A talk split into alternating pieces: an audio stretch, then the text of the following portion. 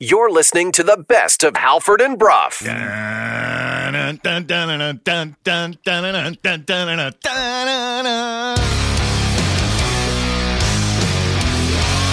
You're listening to Halford and Brough.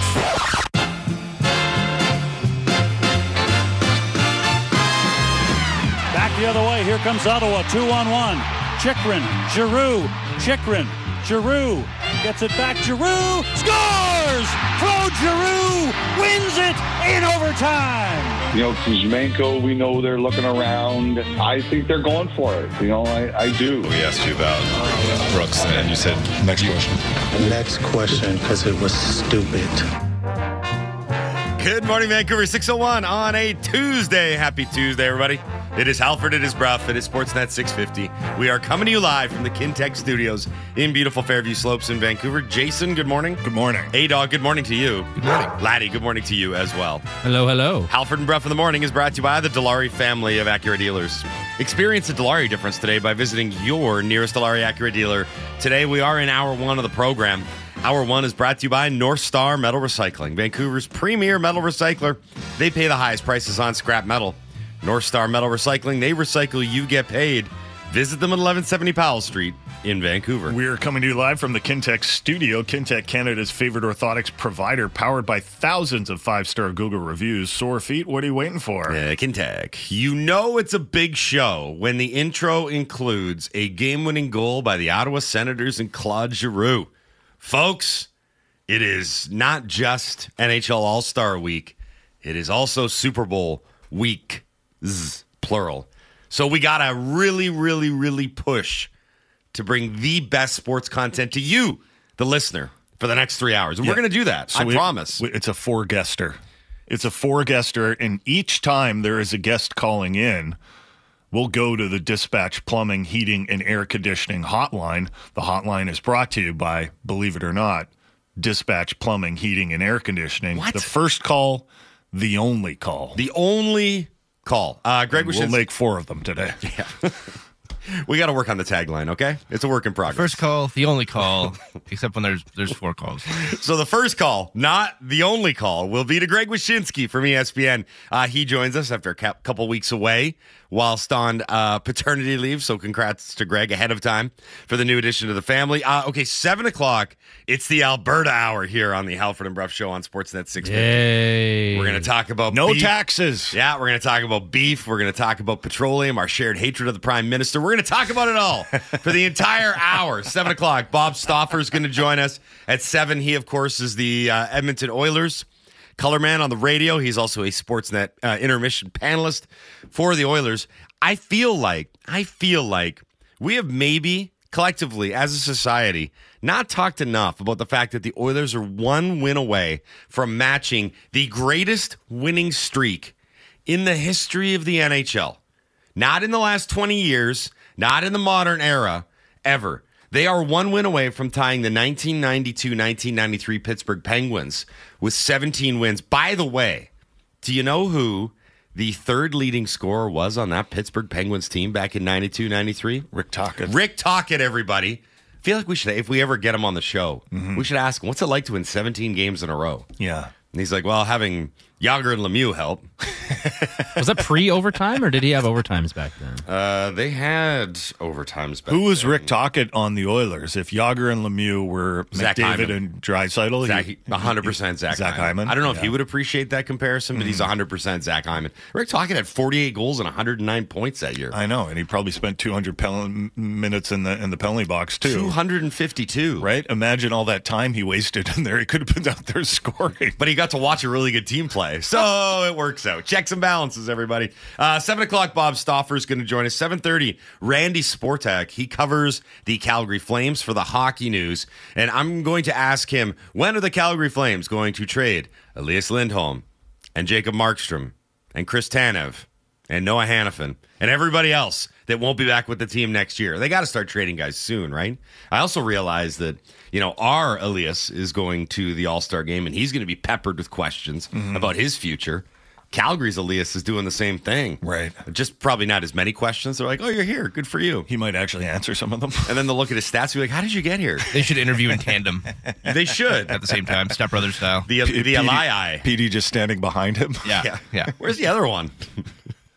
anyway. We can see you behind Lindholm, PD. Um, Please move. So that's the Alberta hour. Eight o'clock. Brendan Batchelor is going to join us, play-by-play voice of the Vancouver Canucks. Uh, Canucks aren't back in action for a bit. We'll look back on Saturday's game. We can talk about the latest name to hit the the trade rumor mill. Good job picking up on Zadorov a couple days ahead of everyone else doing it. That's Jason Brough, everybody. He's got the inside scoop. Working in reverse. Eight o'clock. Brendan Batchelor. Seven thirty. Randy Sportak. Seven o'clock excuse me, Bob Stauffer and 6:30 Greg Wyshynski. That is what's happening on the program today. Laddie, let's tell everybody what happened. Hey, did you guys see the game last night? No. What happened? I missed all the action because I was. We know how busy your life can be. What happened? Missed that? You missed that? What happened? What happened is brought to you by the BC Construction Safety Alliance, making safety simpler by giving construction companies the best in tools, resources, and safety training. Visit them online at bccsa.ca. I wasn't even joking about playing that Giroux highlight. We might do it again. I think we might not, though. But the only game in the National Hockey League last night, we are in a little bit of a doldrum week here. And the Ottawa Senators, yes, the Ottawa Senators, a 4 3 overtime victory against Nashville. We won't spend a ton of time talking about this. They were down three nothing, I think. They were. It was a huge comeback. And then Brady Tkachuk said afterwards, it's like, it's time to show everybody what we're all about. And I was like, you should have done that from the start of the year. Yeah, I thought that was the plan this year to stop doing these. these uh, the Canucks did it. No The one waits until the Canucks had All-Star a great, great start, and look at them now. Um, uh, I the, the only thing I'll, I'll say about this is uh, I, I do wonder if the Senators could be players at the trade deadline. Do you still want Tarasenko? See, I don't like the way that this is being framed. I'd like to take a moment Because you, you were pining, you were pining for Vladimir Tarasenko, pining. I don't like the way it's being framed now. Never mind back then. Um, so that the game was on, I checked. It was on November 9th. Remember those days? We were so much so much simpler then, so much more naive. We didn't know what the Canucks were going to be just then. We knew that they were okay. They got off to a really good start. They were 10-2 and 1, but we were thinking things like is this sustainable? When does the regression come? What's this PDO everyone's talking about? so anyway, uh, I you, st- you still don't know. I, I was like, it, the, the the it's not even an acronym. anyway, Pierre something. Pierre, Pierre Dorian out. I came up with that on the spot. I just came up with that. I deserve credit for that. Anyway, um, I just kind of said, oh, you know, we're going to talk about potential trade targets. Vladimir Tarasenko's out there because he's on a one year deal and he's a pending UFA, et cetera, et cetera. At that time, see, now this is where I, I, I erred in my judgment. I kind of thought that the Canucks were still going to be a team that was fighting for their playoff lives, right? And I'm like, if, if they're buyers, that could be a guy. So I don't like, actually, I still think he'd be a pretty decent pickup for someone. He's actually got really good numbers. He's got better numbers than Elias Lindholm, who's going to the All Star game and is apparently the big bell of the ball going into the trade deadline. But um, he he's going to be a different like caliber of pickup. I, I know you've mentioned that as well. He's got a full no, no trade clause, so he he uh, he could be got for pretty cheap. That's if- what I if- think, If he um, sets his sights on like one team. Do you remember when like Patty Kane did that? Yeah. And they're like, "That's it for Patrick Kane." It's like, yeah, because he only wanted to go to the Rangers. Yeah, like I don't. I mean, I don't think he's going to be a, a game breaker for anyone at this stage of the game. But you could do worse than adding a guy as a depth forward who he's going to have like twenty goals and fifty points, twenty five goals, fifty points this year. Yeah. Like, he's not bad. But um, the Canucks right now uh, are very clearly exploring the possibility of big game hunting. I think that's a fair way to put it. Every insider right now is talking about they're not looking at second and third tier guys. Like Free chat out there, I guess we can jump into the audio right now, talking about Guentzel, talking about Elias Lindholm. And then I don't know if you want to put Adam Henrique in that conversation, but it's very clear that the Canucks are they're, they're all in. They're going for it, Jason. They're Can I- going for it. Can I tell you a little quick story about last night? I love last little night, quick stories. I was um, I was so desperate to watch some sports on TV that I landed somewhere I I rarely land on an NBA game.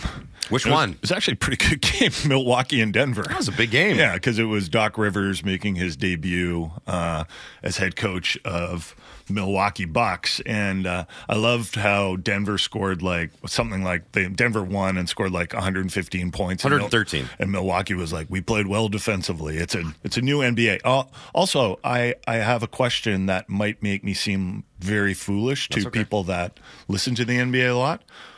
When um, did the home team start wearing their dark uniforms and the road team Mm-hmm. start wearing their white uniforms? And why is it whenever I tune into an NBA game, it takes to figure out which teams are which because everyone's got like a thousand different jerseys. And again, road teams are are wearing like it's it used to be very simple in the NBA like it used to be very simple in the NHL but that changed a long time ago and everyone did it but do you have any idea on this have you noticed this like uh, I'm watching this game last night I'm like wait a minute where is this being played Yeah, it's a thing. Actually, the the Athletic wrote about it recently, within the last week, and I didn't get a chance to read the entire article. Did you? no Um, I, they, but they did say that you're not. This isn't just like an anomaly, or Right. that you just happen to pop into the games where the home team is no longer wearing white. Like it's a thing, right? And the other part of it is that the teams. I know part of the the. have you not noticed this I thought Yes. you, I thought you watched a lot of NBA I, I you know what? I never notice um, the color schemes to begin with. Like I, I just watch, right? Like I don't see I don't see color. but the the part of the the Rubik's or the He's al- colorblind Right, yeah, I don't I don't see anything. Um part of the Rubik's or the algorithm here is that they've got so many jerseys now that they've sort of seeded it to the home team to decide Oh, what see. they want to wear. Because Okay. they've got okay, they've got um they have names for all of them. they have like city jerseys So the white jersey is called the icon jersey. all right The dark jersey is called the statement jersey.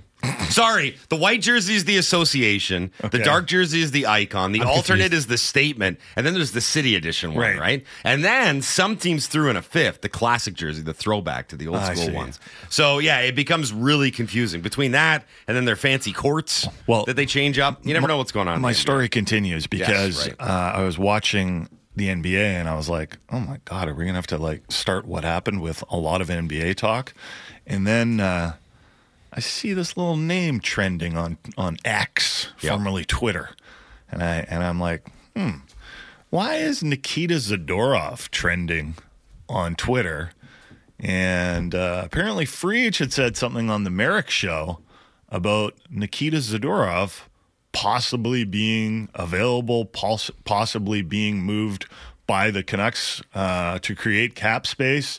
Um, so I think we should uh, dig into that a little bit. Let's play the audio first. Here's Friedge and Marek talking about the Canucks ahead of the trade deadline. I think they're going for it. You know, I, I do. Um, you know, I, I, I kind of wonder about a couple guys, like in terms of, you know, Kuzmenko, we know they're looking around. I've wondered about Chicago the last couple of days. Like, you know, if you look at what Chicago's doing, they're looking for guys who aren't signed beyond two years, right? Look, like Foligno, two years, Yep. Dickinson, two years, Mrazek, two years. You know, Kuzmenko's uh, one more year, and they need they need scoring. So I, I kind of wonder about that. You know, I, I wonder a bit about Zadorov too. Like I think they're going to clear some room to open up. Um, I think they're going to clear some room to open up the ability for them to do something, whether it's Lindholm or it's Henrique or it's Guentzel or someone who I haven't thought of yet.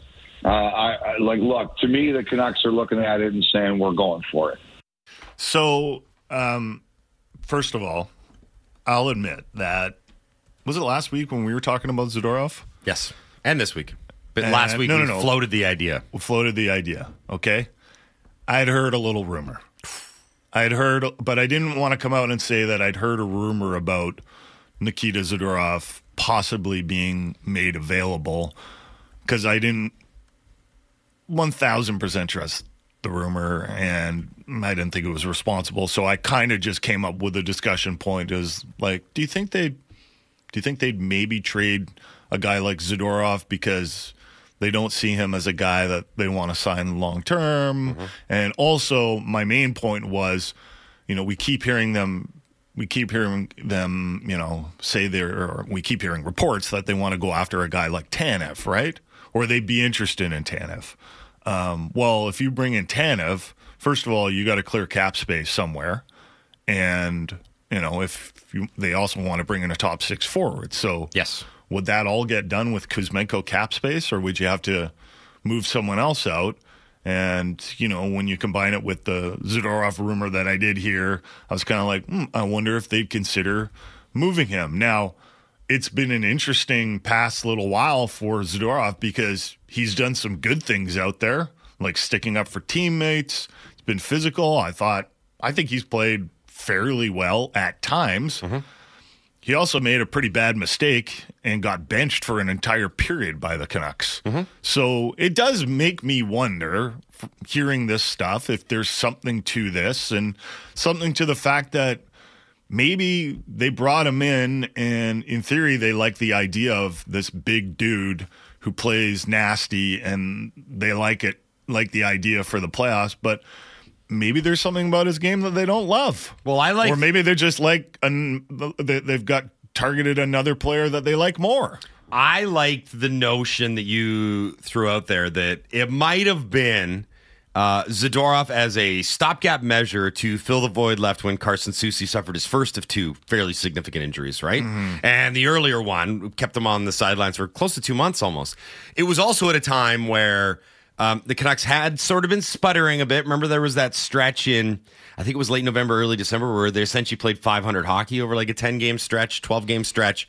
And there was real concern about whether Noel, Ju- Noah Juulsen could play uh, a regular 82 game as a bottom pair, like full full time NHL defenseman. Right. Uh, Zadorov came in and did what the club asked. He stabilized the back end. It allowed Juulsen to fall into that seventh defenseman role.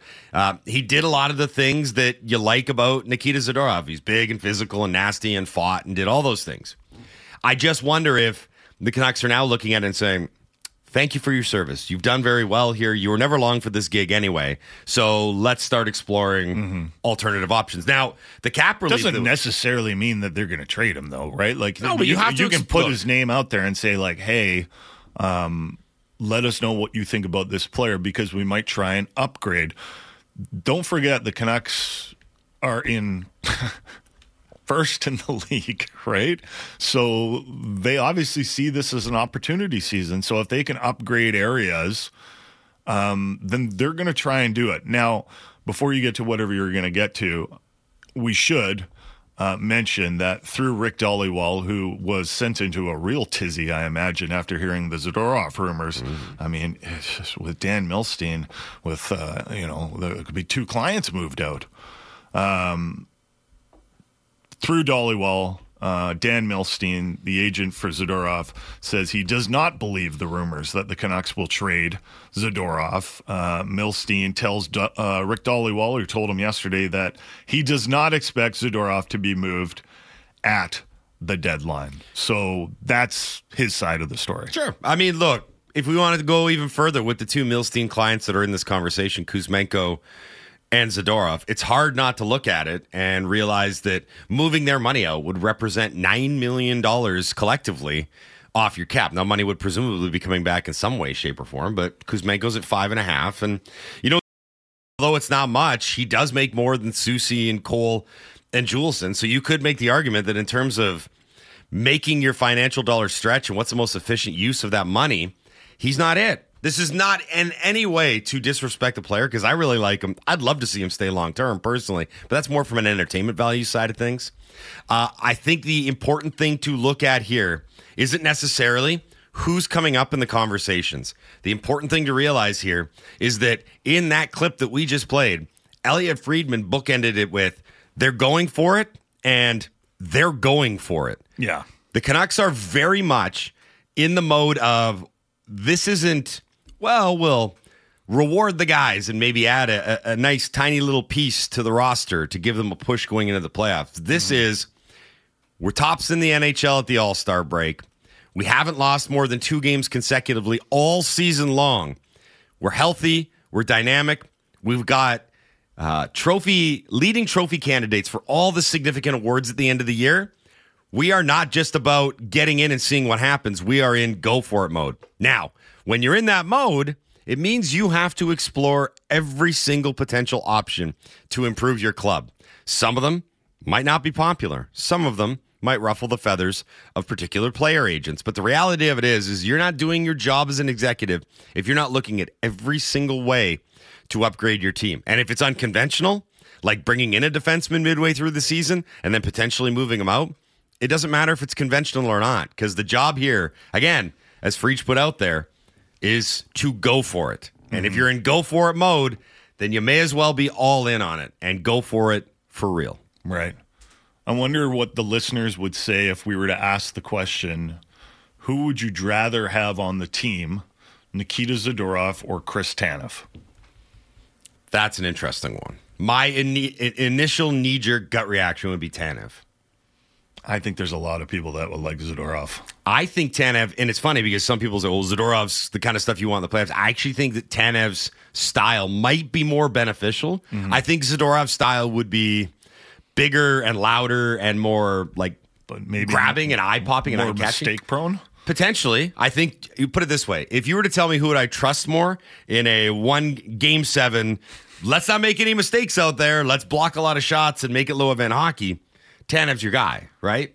I also I, I can't get out of my mind the time that Zadorov and Myers were paired together. It was against Philly, and I think they were already down three nothing. And Zadorov tried to go on a rush, and he didn't make it past the first flyer. And, and Myers was like, "We're going for this." So Myers was with him, and then Zadorov turned it over, and I think Joel Farabee went back and scored and made it four nothing. It was listen, it was only it didn't cost the Canucks the game; they were already losing, but it was a shockingly bad play. And also very funny, right? Like it, it was, it, it was kind of entertaining. Um, and then was it against St. Louis that he got recently that that he got benched for the period? Like when he didn't tie up a stick, of uh, was it Toropchenko, um, who scored. Like that's look, everyone makes mistakes, right? And but that was a that was a bad mistake. I remember watching that. I'm like, dude, you're a big, strong guy. Yep. You got to be able to tie up a stick in front of the net. And actually, you know, Zadorov failed to tie up a stick in the last game too. So um, I'm not. I'm not. There's a lot good that he's done as well. I like his skating. I like his size. I like his willingness to uh, stick up for his teammates, and I think that would be something that I'd like to see in the playoffs. But if you're asking me Zadorov or Tanev, it's a tough one because I realize that Tanev gets hurt because of his style a lot, but um, you you know, you could have an option of Quinn Hughes with Tanev or Quinn Hughes with Filip Hronek. I think that could be key because then you could move down Filip Hronek to play with a guy like Soucy or Ian Cole. Um, I just think it would give them more lefty righty options, especially if they don't 100% trust Juulsen in the playoffs. there's a lot of people texting into the- Juulsen for me would be the perfect, like the ideal seventh defenseman to have in the playoffs, as opposed to having him in there right away. the the the role that Juulsen plays when Soucy is healthy is perfect. Seventh defenseman, you trust him to jump in if you're in a pinch. You could find far worse options to come into the lineup. That's great. Now, a lot of people are texting into the Dunbar Lumber text line at 650 650 on the subject of Chris Tanev about his health or lack thereof. Folks, you got to start paying attention. The Chris Tanev is always hurt narrative has completely been flipped on his head since he's gone to Calgary. He's missed like 12 games in three years since he's been in Calgary. As a matter of fact, his first year, uh, or sorry, second year in Calgary, he played all 82 games for the first ever time in his NHL career. This year, he's played 46. He's played basically in every single game for the Flames. It's all purely speculation anyway, because the other big part of this is that you can guarantee that a lot of teams that are going to the playoffs will probably be in on Chris Tanev.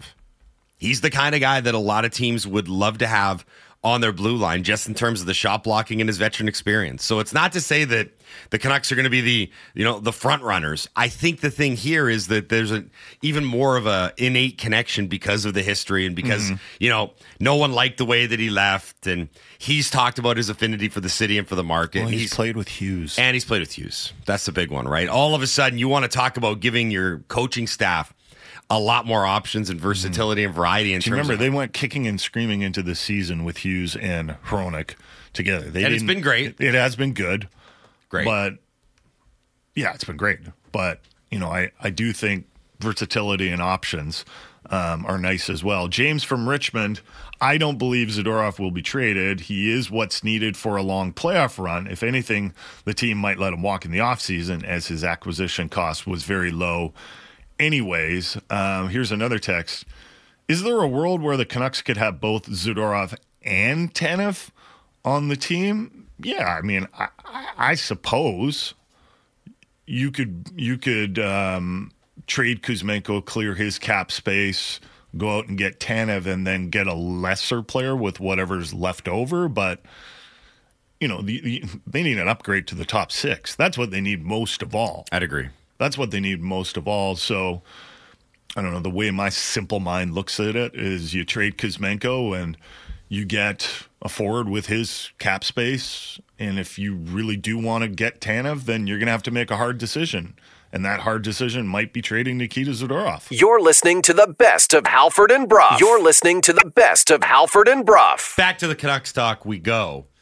Uh, Sportsnet's very own Iain MacIntyre has a new piece up at sportsnet.ca. Go check it out on the internet. The headline is With new identity under Tocchet, nothing feels impossible for the Canucks.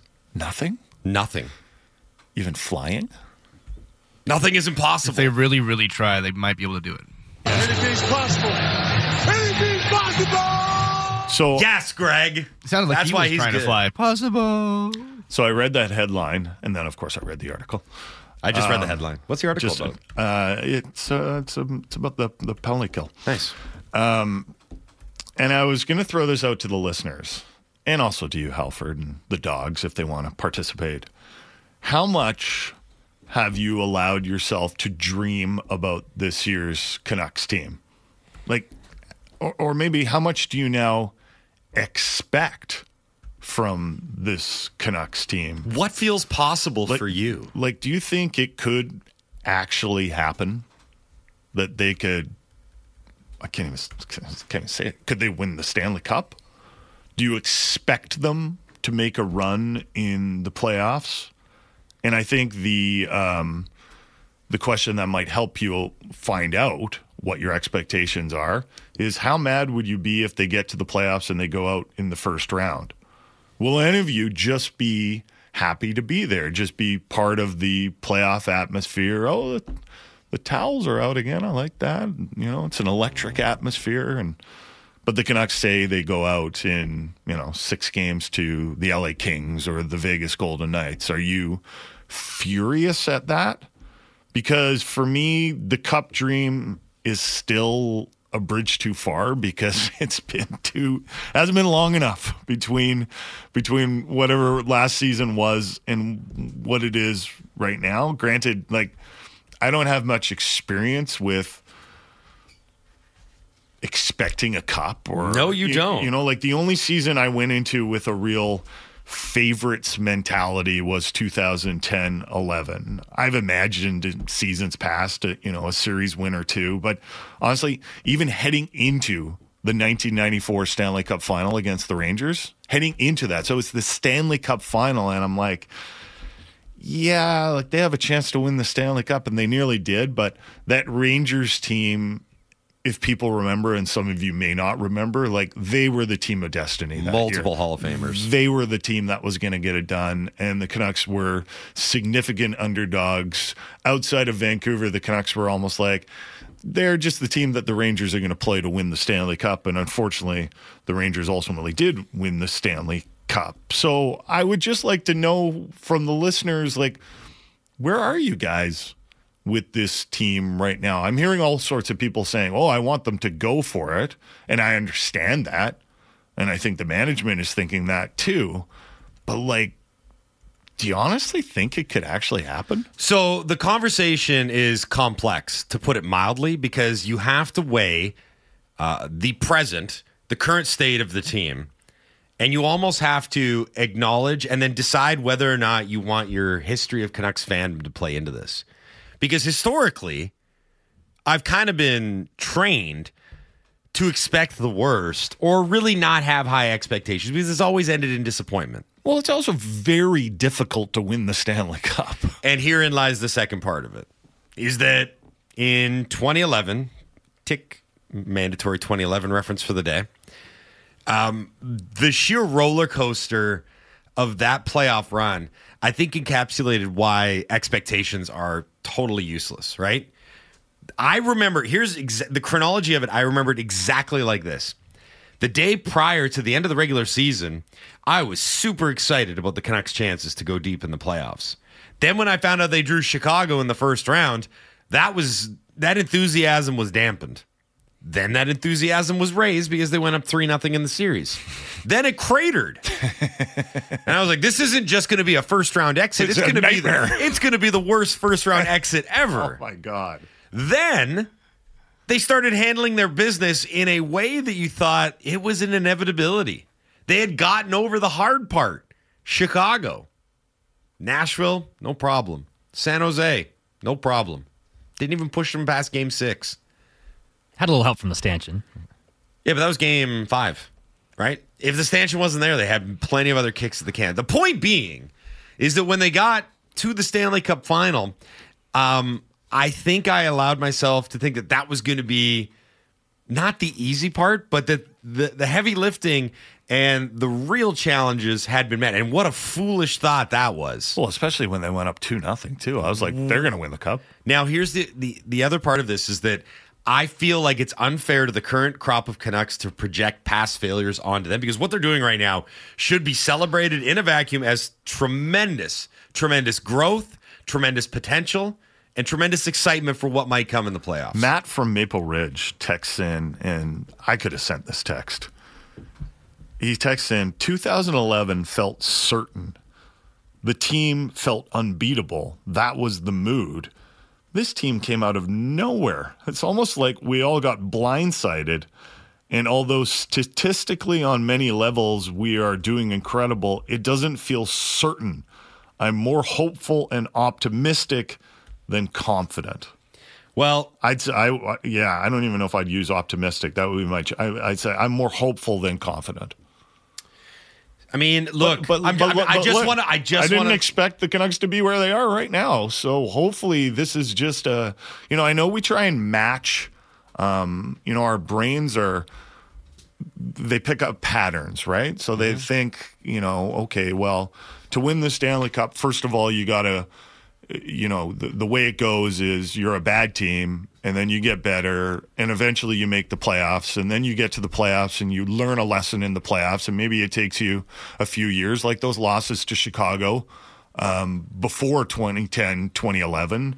And then you keep learning, and maybe some of those other teams get worse. And then all of a sudden, you're in the driver's seat and you finally get over the hump. And then you either get to the final or you actually win the cup, right? Like there is a progression that happens. It doesn't happen that you're like the laughing stock of the league, which the Canucks were like a year ago. Like just and, and, and then the next year you win the Stanley Cup. Now I thought about that. I actually thought about that last night. The I'm like, Blues did it in one season. Right. Okay. Good. I want to go on. I want to. I want to expand on that because there was something about But the, the, lin- Blues were a good team the seasons It's- it's an outlier. that. No, right? no, but it's not an outlier because the the linear progression theory is great, except that last year a Stanley Cup finalist came from a Florida team that was kind of just whatever. Mid is the word. Two years prior, and we're going into the bubble here, and I know you will have an asterisk beside it, but we're talking Montreal was a Stanley Cup finalist. Dallas was a Stanley Cup finalist. The year prior to Dallas, it was the St. Louis Blues going from worst to first. The year prior to that, it was an expansion team, the Vegas Golden Knights going to the final and losing to the Washington Capitals. And then you had Nashville making a Stanley Cup final, and you had the San Jose Sharks finally getting over the hump and making a Stanley Cup final. And the San Jose Sharks were the last true linear progression team, I would say, where it was this group of guys that went through the losses and went time and time again to the playoffs and got there. All I'm saying is that there are instances over the last five or six years in the National Hockey League where there is a, a one year wonder or a team that just gets hot and goes far in the playoffs. Doesn't win it all because I do think there's an element of either luck running out, magic running out, or quite frankly, last year in the case of the Florida Panthers, just getting burned out. Like we spent everything to get to this point. Facing pretty tough opponents increasingly as you go Yeah. along. And then you're just done by the end of it. But right? maybe- and I do wonder if I do have a problem with people bringing up that St. Louis team as just this team that went from worst to Yeah, first. Like they were- because they were good If you look at their seasons beforehand, I mean, they missed the playoffs the year before, but they were a 94 point team. They they they weren't an embarrassing team. And the years before that, um, when they were under like Mike Yeo was not a good coach for them, but maybe he'll be a better coach for the Canucks as an assistant. But like he, you know, he, it, it, it didn't work with him. But when they had Hitch as their coach, like they're a hundred point team, mul- multiple seasons. They made it to conference finals, and a lot of those players that were part of those hundred point teams were part of that team that ultimately won the Stanley Cup. Plus, let- they added some good players. Let's right? look at it this way then. All of these teams had good players and good talent and the potential to be good. They just happened to get hot at the exact right time, which is not what not, nobody wants to hear because no one wants to hear about getting on a heater. But the Blues got on a heater. Florida last year barely made the playoffs. Mm-hmm. And Florida should have been out in the first round against Boston. They scored with a minute left in game seven of regulation to force overtime. If you look back at histories, there's a lot of Stanley Cup winners that easily could have been out in the first round, like the Boston Bruins in 2011, who needed overtime in Game Seven against the Habs. And Well, that's what- maybe though, maybe this is the hockey gods' way of rewarding Canucks fans for 53, year- 54 years of, of pain. It's like, okay, Yep. we're going to give you guys one year where literally nothing goes wrong. You don't have any. In- I'm knocking on wood so hard right now. You have don't have any injuries. You go all the way to the finals and win the cup. We'll give you this I'm- one year before something bad happens again. And maybe that's the hockey gods' way of apologizing to Canucks fans for all of the scars and the torment we've been through. I'm sorry, I blacked out after you said I'm knocking on wood so hard right now. I knew what I was just saying at the time, and I He's instantly getting regretted excited, folks. it. I mean, you know what? I'm a I- teenager all over again. I'm still in disbelief and waiting for something to go wrong, but I've also hit the point now where I'm like, okay, this team is something special. I, I hope they at least win a couple rounds, but if they somehow make the finals, maybe this is our year, baby. Brendan Batchelor, play-by-play voice of the Vancouver Canucks, here on the Halford and Brough Show on Sportsnet 650. What up, Batch? Good morning. How's it going, guys? Uh, we're well. I hope you're doing well as well. I don't know if you were listening to the show. I trust everybody is. But in case you weren't, uh, we were talking about Iain MacIntyre's latest piece for Sportsnet.ca. It's up now. The headline is With new identity under Tocchet, nothing feels impossible for the Canucks. So, Batch, I know you're a consummate professional. I know objectivity is key. But do you ever allow yourself to dream and wonder, what if? What if this is the year? What if what we're seeing is real with these Vancouver Canucks? Yeah, absolutely. And I think only more so recently when it's it's been clear that, you know, it wasn't just a strong start or a good 20 game stretch or 30 game stretch or anything like that that now you're at the All-Star break, they're tied for first in the league, they're tops in the conference. The Edmonton Oilers have gone on this historic winning streak and yet haven't actually made up that much ground on the Canucks because of course the Canucks have points in their last 11 games, you know, to their own credit. And you, start to think about that. And you start to look forward and, and look at what this team might look like in a playoff series or, or how they might match up against some of the other top teams in the West. And based on the way they played for most of this year, you can, you know, find a path or at least convince yourself of their ability to compete with any team in the league. And, and whenever you have that, you've got a chance. Now, lots of things have to go right for you. You have to stay healthy. You have to to get bounces that go your way in key moments, and and we'll see how that sort of unfolds down the stretch here after the All Star break, and then into the postseason. But you know, absolutely, you have to look at this team and say that they have the best chance to contend for a Stanley Cup of any Canucks team in the last decade, if not longer than that. Is it is it just too crazy to imagine that they could actually do it though? Yeah, I mean, as someone that's followed this team my whole life and and has seen, you know, them them fall short multiple times in a variety of different ways, there is always that thinking about it that, you know, how how is it going to go wrong or where is this run going to end or you know when when is the winning going to dry up and when are they going to struggle.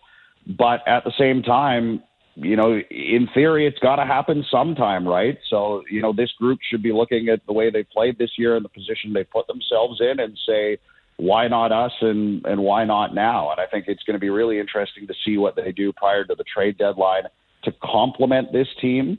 Um, but they they've got a chance, and that's not something I ever would have expected to be saying, you know, six months let alone you know this time last year when they were trading Bo Horvat at, at the All Star break. So. Mm. Um, you know, I guess we'll wait and see. And you know, the the odds are that this isn't the year, just because it's so hard to win a Stanley Cup and there's so many things that can go wrong and and you know kind of as as Jim Rutherford alluded to at the start of the year when talking about making the playoffs everything needs to go right well everything needs to go right for you to have a chance to win a Stanley Cup too so uh, they've been a, a very fortunate team this year for the most part with injuries on top of the fact that they've played some tremendous hockey and they'll need that good fortune to continue to carry with them here the rest of the way. What kind of player do you think is going to play best with Elias Pettersson if they are indeed chasing a player to play with him? Yeah, Tocchet talks a lot about north south guys and and straight ahead players to complement star players and and you know I've talked to him about this on a, a, few occasions and he kind of alludes to you know having played with guys like Mario Lemieux and Jaromir Jagr and they liked predictable players who could get up and down the ice, who they could find in in moments where they're trying to set someone up, and then conversely, who you know were were capable of finding them in in key scoring areas. And um, you know, so so I do wonder. Like, that's the thing. First of all, is are they targeting a player to play with Elias Pettersson, or are they targeting a player that can anchor their second line so they can go back to the Lotto line? Mm-hmm. And I think based on who they acquire, we'll get the answer to that question. Like if they target someone that can play the middle, then maybe they're thinking that Pettersson fits better on the lotto line. Or if they target someone like Jake Guentzel on the wing, then maybe they're thinking that he can be the kind of guy that complements Pettersson. Um, but I think the thing that's clear is that Pettersson needs better quality on his wings if he's going to center his own line. And, you know, Andrei Kuzmenko has had a tough year. Ilya Mikheyev, I think, is a good player that could fit on a line with Pettersson, but as that third piece, not as the tandem that you're relying on. And so, if they are indeed targeting um, someone to play with Pettersson, then you're looking at a winger that could score, that can get in on the forecheck and retrieve pucks, that is maybe a little bit more aggressive physically, and is capable of finding Pettersson in some of those soft scoring areas so that he can put the puck in the net. I wonder if they're kind of agnostic about either as long as they land an impact player. Do you know what I mean? Like if Guentzel's the guy, then all right, he can play with Petey. If Lindholm's the guy, then okay, line together. I wonder if they actually have a, a strong feeling about one or the other, just that the player that they land makes an impact. Yeah, and I, Lindholm's a fascinating one to me because he could be either, because he can play center, he can play the wing. So you could even put him with Miller and Boeser if you wanted to, uh, or you could put Pettersson there and put Lindholm down the middle. Um, so you know, there's there's options there. I think Lindholm is a, a power play player that could complement um, the top unit. Not that Guentzel isn't. He certainly would be uh, a breath of fresh air on the man advantage for them as well. But I agree, and I think anytime Rutherford has been asked about it or spoken about it, he hasn't said we need a winger for Pettersson, or he hasn't said we need a centerman. He said we need a top six forward, and it may just come down to you know, what is the more realistic trade target on the market when they get the opportunity to make a move? Like if you're going to have to pay a premium for a center and a winger is going to be more affordable, then maybe it makes more sense to bring in the winger. Conversely, if you know it, makes sense to to bring in a centerman, and I think one of the under discussed things about Lindholm and and not to go sort of negative Vancouver media in analyzing it this way. I know where you're going with this, by the way, and I'm super excited because I was going to ask you about it. So go. Lindholm, to me, he's a pending UFA, obviously, but he's a center iceman. And I do wonder if, in the event that Elias Pettersson is not going to stay here long term, extending Lindholm is a way to kind of cover up for that loss to a certain extent. Look, you're not going to replace Elias Pettersson if that happens, but Lindholm is a legitimate top six NHL centerman that if for whatever reason, and again, this is pure speculation because Pettersson has not made it clear to basically anyone what his plans are going forward. But I'm just saying that short term, Lindholm helps you, and then in the long term, he could help you too if you have to withstand the loss of one of your star players. See, I heard you talk about this with Drance on Canucks Talk. I think it was last week, and I Yeah. uh, raised an eyebrow. I'm like, oh, that's a really interesting sort of like moving pieces on the chessboard.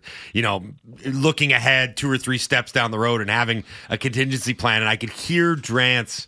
I could see. yeah, You could actually envision the sort of like gears working in his head. He's like, ah, interesting. And there is some. They better not give. Uh, I mean, if they do something like that, there's a lot of people saying that Lynn, and this is last year, was going to get the Bo Horvat contract. Well, Bo Horvat had an incredible contract year. Lindholm is not having an incredible contract here. I wonder how. I honestly wonder how much money he's costing himself with the season that he's having. Yeah, let's not go too Like, far down. he- let's I- not go I too wonder if- far down the road and start tabling an extension for the guy, considering he has not been moved. But No, but just uh, as a, Con- conceptually, conceptually, I like it because it kind of shows a versatility within your plan where it's like, okay, if things don't work out, are you able to maneuver? Are you able to pivot? Are there like options like when B, the Fl- C, and like D? like when the Flames pivoted and signed Johnny or, or John John Huber or Huberdeau uh, and and Kadri, and that's worked out terrific, right? Exactly. Because You because need had, options. You had to say yeah, they had to save the day. The roadmap doesn't just go in one direction, Jason. You need a lot of different Mm, options. Yeah, that's worked out really well.